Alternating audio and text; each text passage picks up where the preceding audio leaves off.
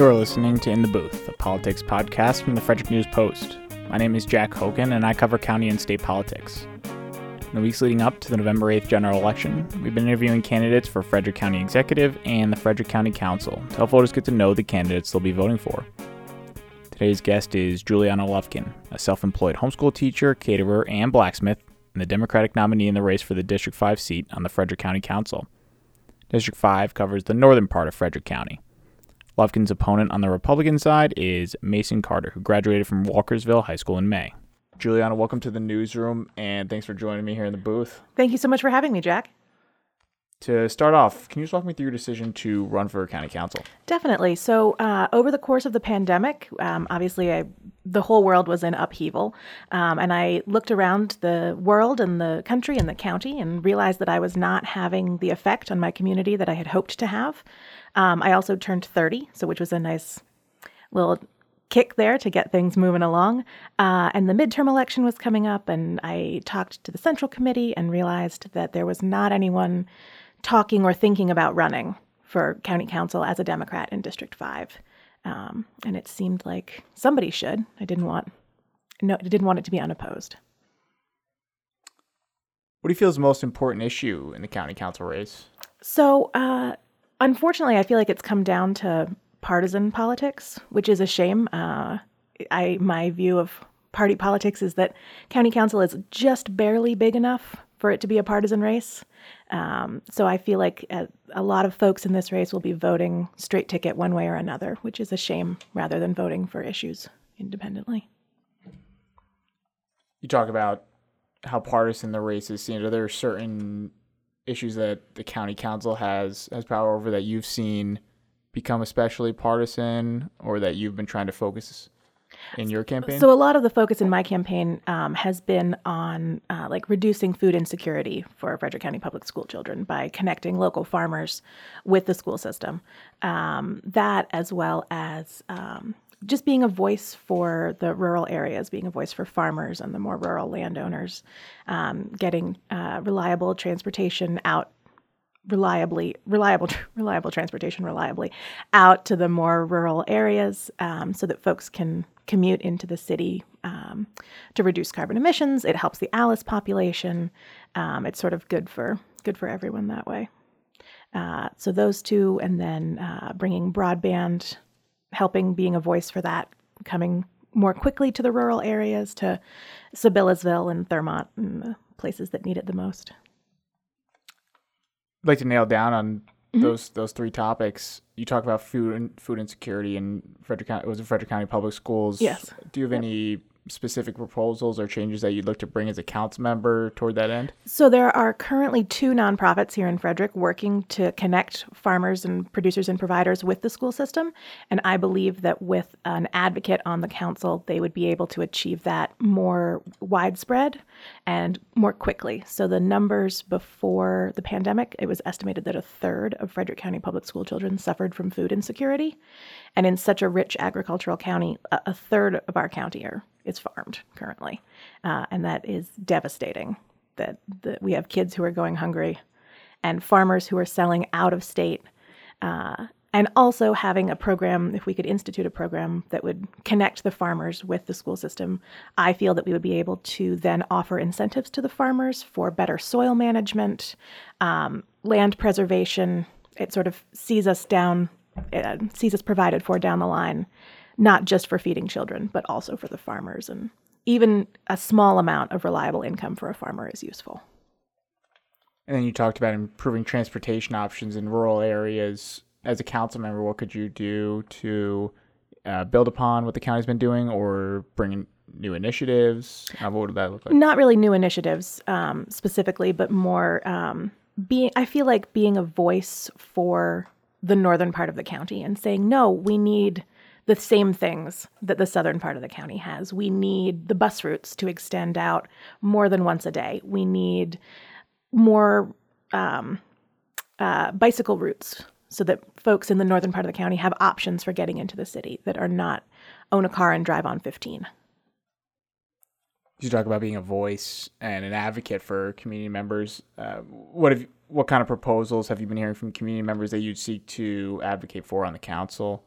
Uh, mostly what I've been hearing is the need for what I've spoken about the need for reliable um, public transportation or alternative transportation methods, um, broadband.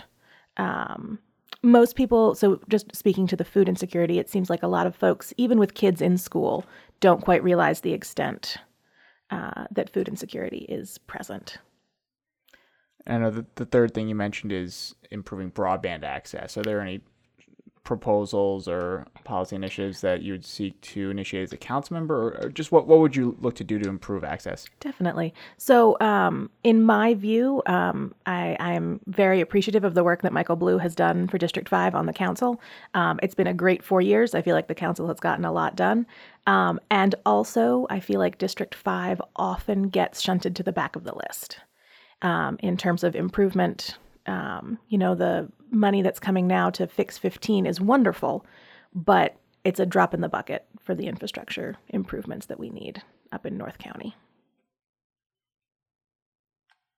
So it sounds like in improving funding for for 15 is, is that also what you look for to initiate for broadband as well improve funding for improve funding and uh, ensure that the North County gets put to the top of the list for the broadband coming. Heading into a term on the council, what would you say is your number? And I know we just discussed a few, but your number one legislative priority? Uh, I would say those those are probably my top three legislative priorities. Um, but I will say that you know my view of local government and government in general is that it is work. It's not a fight. It's not. It's not anything like that. It's a job, and you you come into the job and you do your research, and it's not as glamorous as I think a lot of folks think it is. It's a lot of research and reading and careful consideration and collaboration. Um, it, you have to be bipartisan to get anything done. Um, so, listening to what other folks have to say, working together for the good of the county. We all have the good of the county in mind.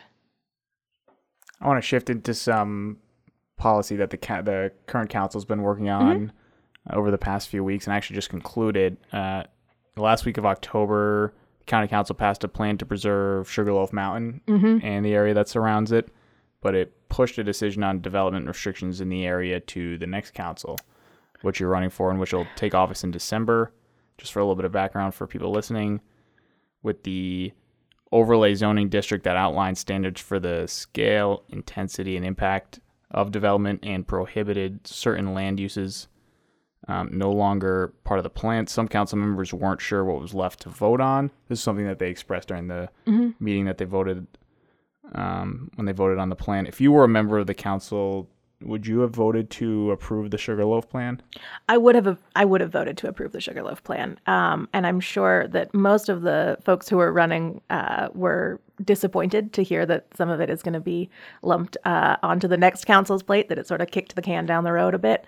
Um, but yes, I would have voted in in favor of the Sugarloaf plan. I think that the initiative was good, um, and I will, if elected, will vote for the to continue the good work that's being done there. You touched on a little bit. Yeah, my my next question mm-hmm. was whether or not the you think the next council should bring the overlay zoning district back for another vote.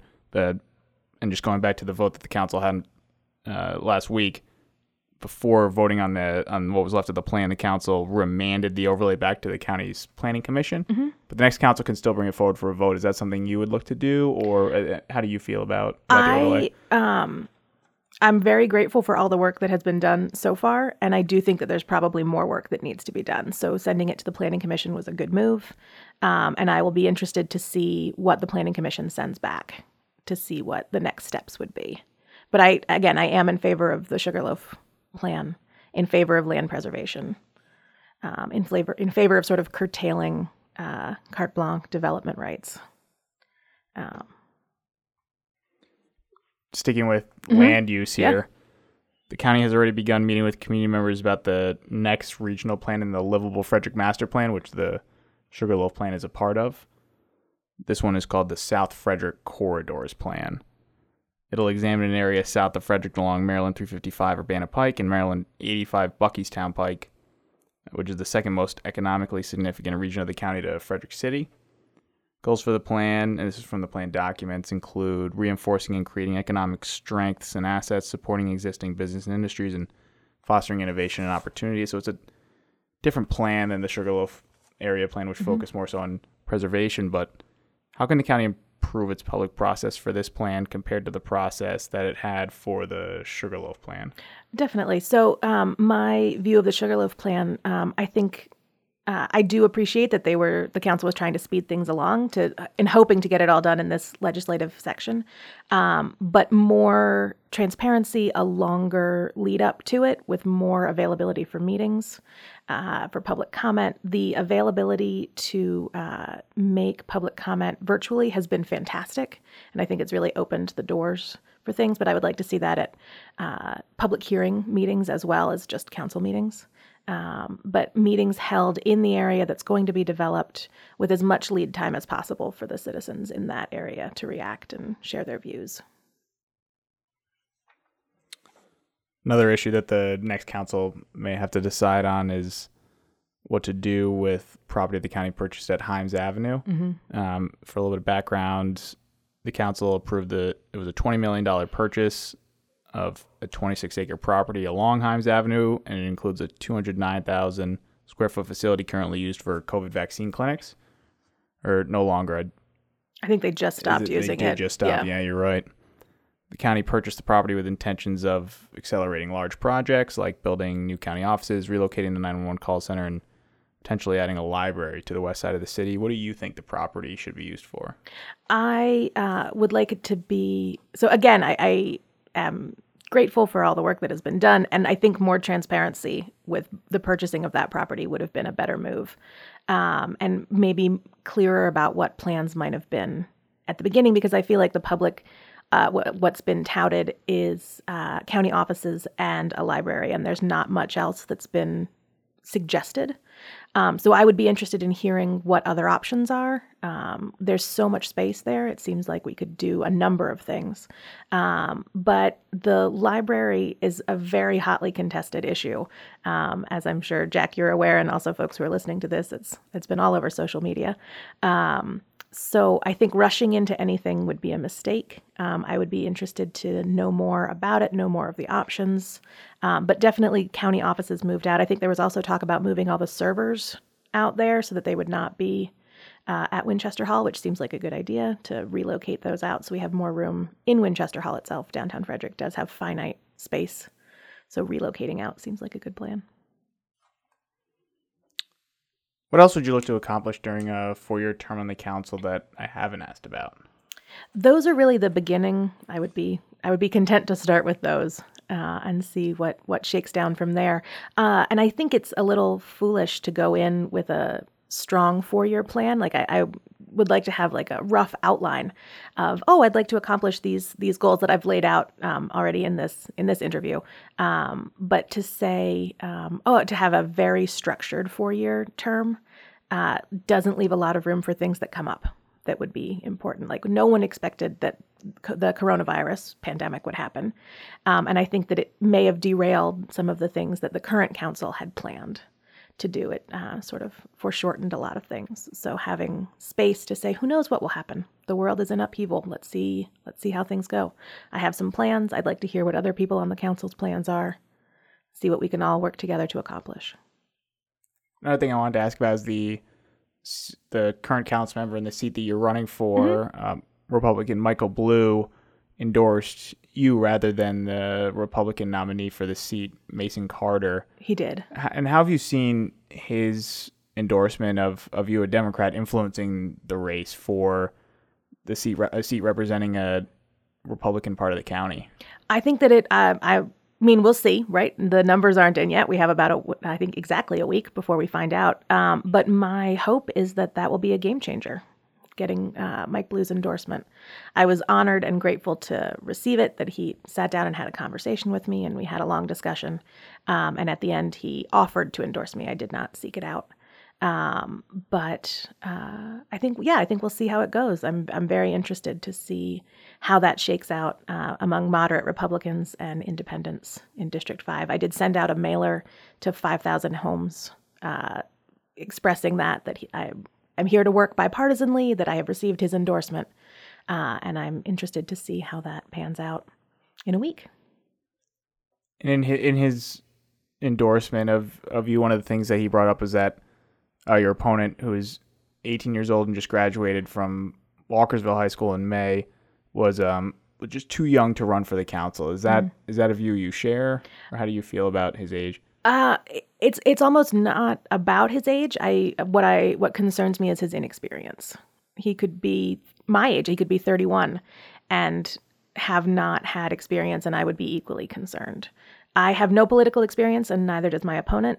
But I have gone to university, and I've had a job for 16 years, and live in a house and pay taxes and live in the world. Um, and I feel like those are things that he has not necessarily done yet, uh, which is concerning to me.